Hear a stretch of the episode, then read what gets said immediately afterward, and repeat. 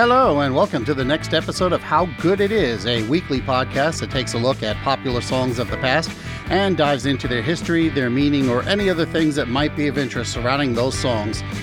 My name is Claude Cole, and that's the way that goes, boss. I know only a couple of people are going to get that one. Hey, if you want to get in touch with me, probably the best way is to find me on Twitter at HowGoodItIsPod, or you can leave a comment on the website, howgooditis.com, where you can find some additional trivia, some follow ups, and maybe some other stuff that I found interesting. And don't forget to check out and follow the show's Facebook page, which really seems to be where the action is. It's over at facebook.com slash, ow, how good it is pod. Okay, I hope those of you in the U.S. had a uh, good Thanksgiving holiday. I've got to reopen the podcast studio, so let's take care of that.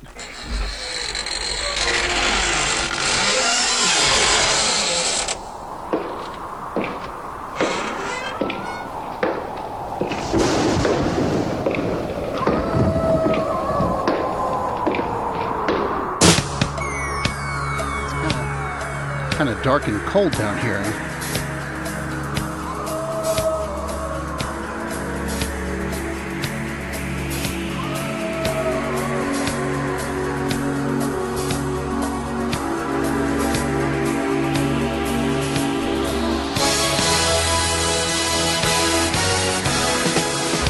Michael Jackson's 1982 album Thriller only took about a year to become the biggest selling album in the world. That's a record that holds to this day with about 66 million copies sold. The album has nine tracks on it, and seven of them became top 10 singles. The album was nothing short of a phenomenon at the time, and if you weren't a Michael Jackson fan then, well, there was just no escaping it because he was absolutely everywhere. He broke the color barrier on MTV. He got to meet with President Ronald Reagan, and of course, Okay, there are those unfortunate duets with Paul McCartney. What's more, there are a variety of musical styles on the album that allowed him to cross genres, which meant that you'd hear The Girl Is Mine on the adult oriented stations, Billie Jean would be on the pop stations, and Beat It was on the rock stations because Steve Lukather from Toto plays the rhythm guitar, while Eddie Van Halen is playing the solo. And the whole album was done on a budget of $750,000. So, where did this whole thing come from? I'm so glad you asked.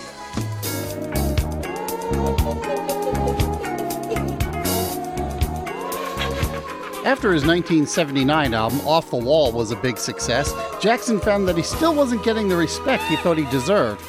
And this led to a period of depression and withdrawal for the star, but it also led to a sense of resolve that his next album would be even bigger, where every song would be what he called a killer.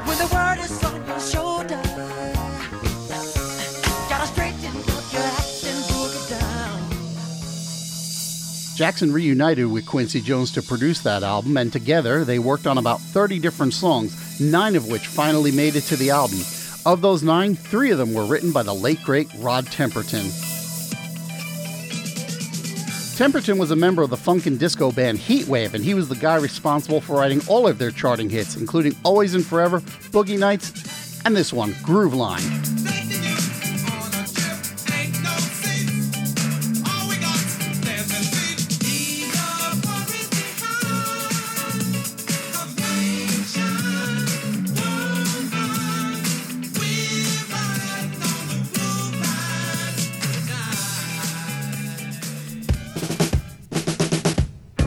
After he left that band, Temperton decided to concentrate on his songwriting, and by that time he'd caught the attention of Quincy Jones, who recruited him to write for the Off the Wall album. Temperton wrote three songs for that album, including the title cut, another song titled Burn This Disco Out, and this track, Rock With You.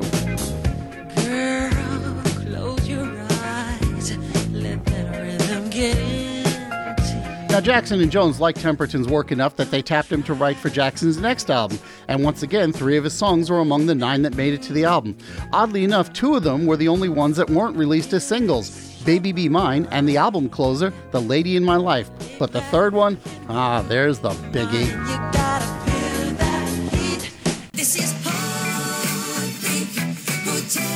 Temperton drew some inspiration from this 1980 Jackson's hit called This Place Hotel. It was originally titled Heartbreak Hotel, but there was confusion with the Elvis Presley song, and it's definitely not a cover of that tune.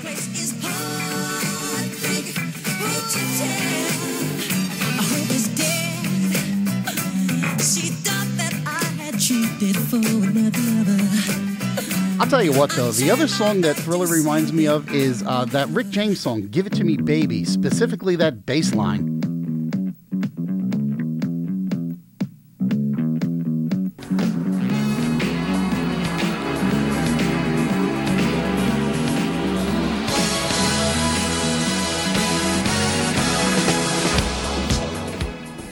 Early titles for the song include A Starlight, Starlight Sun, and Give Me Some Starlight. Clearly, Temperton had a theme going on there.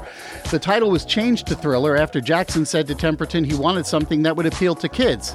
Okay.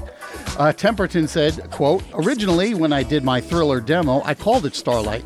Quincy said to me, You know, you managed to come up with a title for the last album. See what you can do for this album. And I said, Oh, great. So I went back to the hotel, wrote two or three hundred titles, and came up with the title Midnight Man. The next morning, I woke up and I just said this word. Something in my head just said, This is the title. You could visualize it on the top of the billboard charts. You could see the merchandising for this one word, how it jumped off the page as thriller. Now, while still titled Starlight, the song's hook lyrics were Give Me Some Starlight, Starlight Sun. But of course, after the song was changed to Thriller, the hook was rewritten.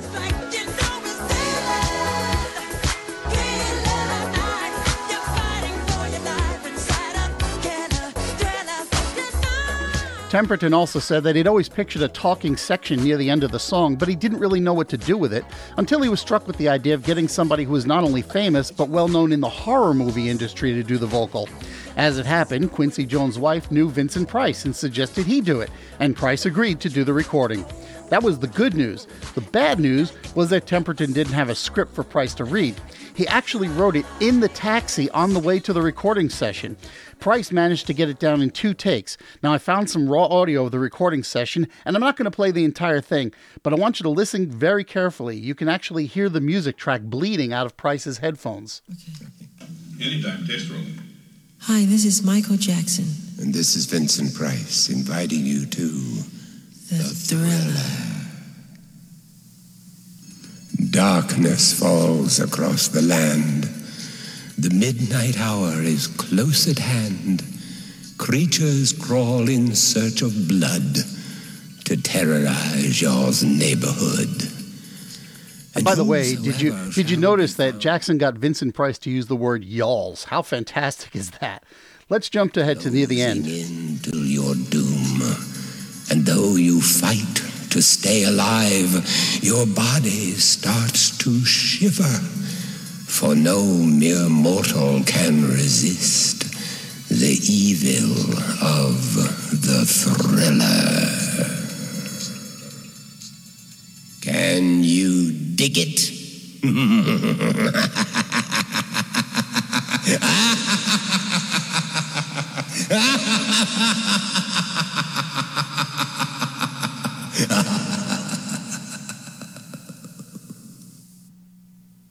it's great fun.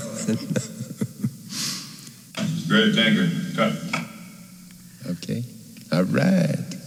Now, there are a few different versions of the song. There is the full version, which appears on the album. There's a slightly shorter version that was used for radio. And then there's the 7 inch vinyl single, which is nearly two minutes shorter because it doesn't have the Vincent Price rap at all. That's because there was a disagreement over the royalties on the record. But so far as I know, there isn't a version out there that uses that Can You Dig It bit that he does there. And in my opinion, the track is better off for it. And of course, there's a 12 minute version that was used for the video. Now, the video itself was also a pretty big phenomenon. It was remarkably different from the other videos that were airing at the time, not just because of its length, but also the fact that it had dialogue and a definite plot line, and it had multiple twists in the storyline besides. It was the first time that a mini movie had been made to sell a song, and then the movie cut down to make the video that would air more frequently on MTV and other outlets. Jackson had seen the film American Werewolf in London, and he was impressed by the way it looked. So we asked John Landis to direct, and he got Rick Baker, who did the werewolf makeup for American Werewolf, to do the special zombie makeup effects for his video. He got Elmer Bernstein, who is also a pretty big deal composer, to do some of the incidental music for the uh, thriller video. He basically got a lot of big names here. The video cost about $500,000 to make. Now remember, the whole album cost $750,000. So this is a big deal video. Columbia Records had no intention of paying for anything because the album sales were starting to drop at that point, and they'd already financed two videos. Jackson was interested enough that he offered to pay for the video himself, but ultimately, a deal was struck between Showtime and MTV to cover the costs. Showtime got to air the video before anybody else, and they got a making of documentary out of the deal. And MTV got exclusive broadcast rights once Showtime's air window had ended. And because MTV's policy was not to pay for videos, they justified it by writing off the cost as part of the cost of the documentary. Wink, wink. One of the toughest parts of making the video turned out to be editing the song into a 12 minute version so there'd be music for the zombies to dance to. But the problem was, Quincy Jones wouldn't release the master tapes. So John Landis said he and Michael Jackson went to the recording studio at 3 in the morning. They walked right past the security guard. How you doing, Michael? Hi, how you doing? They grabbed the tracks, they put them in a big suitcase, and then they walked out with them. They ran the tapes across town, they made copies, and they put them back in the studio. Can you dig it?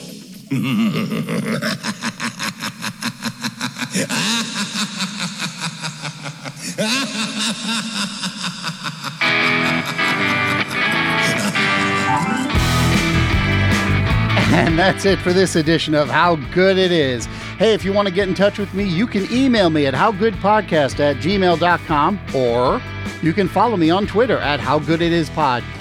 Or you can check out and follow the show's Facebook page at facebook.com slash howgooditispod. And finally, you can check out the show's website, howgooditis.com. Next time around, we're going to discover how good it is when someone lights your fire. Thanks so much for listening, and I will see you then.